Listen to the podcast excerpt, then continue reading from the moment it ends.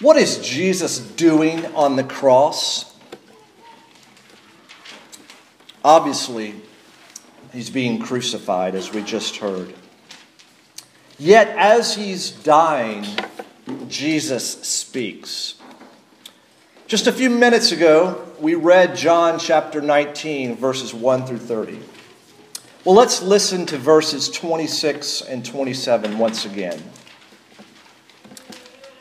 When Jesus saw his mother and the disciple whom he loved standing nearby, he said to his mother, Woman, behold your son.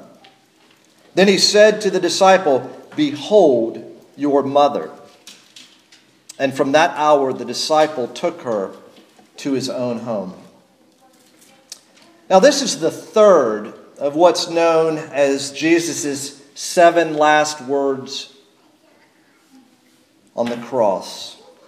And in this third word, most commentators rightly say that what they see here, what we see here, is a picture of Jesus' humanity and compassion. As he dies, he provides for his earthly mother Mary's care after his death through his spoken last will and testament. Now, some commentators also rightly recognize that what we see here is a picture of Jesus creating a new family.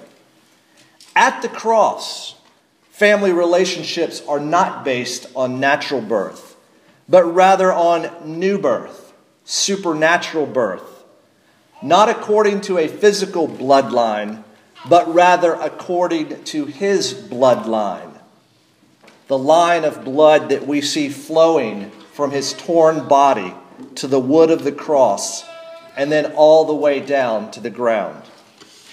Well, I believe that these are good answers to the meaning of Jesus' words. But I want us to consider the question once again what is Jesus doing on the cross? Now, this is not just another way to find out why he's on the cross. Rather, this question needs to be really taken at face value. What is he doing on the cross?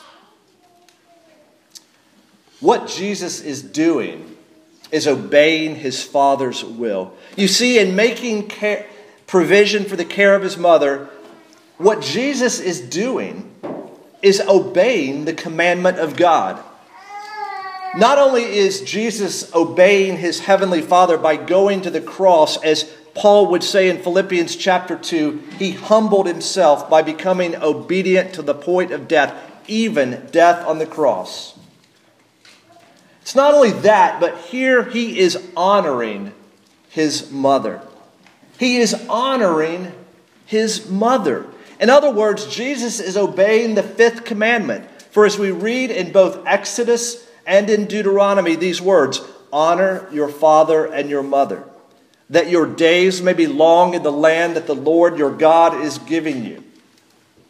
Honor your father and your mother as the Lord your God commanded you, that your days may be long and that it may go well with you in the land that the Lord your God is giving you. You see, in the sacrificial system of Israel in Jesus' day, in order to be accepted, a sacrifice had to be perfect. For an animal, perfection meant no blemish, no imperfection visible on the outside. Well, God called his people then, and he calls his people now to be holy. And so perfection means no sin neither sins of commission nor sins of omission, neither doing wrong nor failing to do right, neither doing bad nor failing to do good. And all of this from the heart, from the inside, not just with the hands on the outside. And so, here on the cross, in these final words of instruction, Jesus provides for his earthly mother. And in honoring his mother, Jesus is fulfilling the fifth commandment. He is obedient to his heavenly Father to the end of his life, to the excruciatingly painful and slow death that he experiences. But there is much more going on here, for in providing for and thus honoring his mother, Jesus is also providing for every person who is trusting in him alone for salvation. Once again, what is Jesus doing on the cross? On the cross, Jesus is living the life of perfect obedience that we should live while at the same time he's dying the death for the rebellious life that we do live. And he's doing this for us in our place. On the cross, Jesus is rescuing his people through both his sinless life and his sin bearing and wrath of God exhausting death. Hallelujah. What a Savior. What a love. What a cost. We stand forgiven, and we only stand forgiven at the cross. Amen.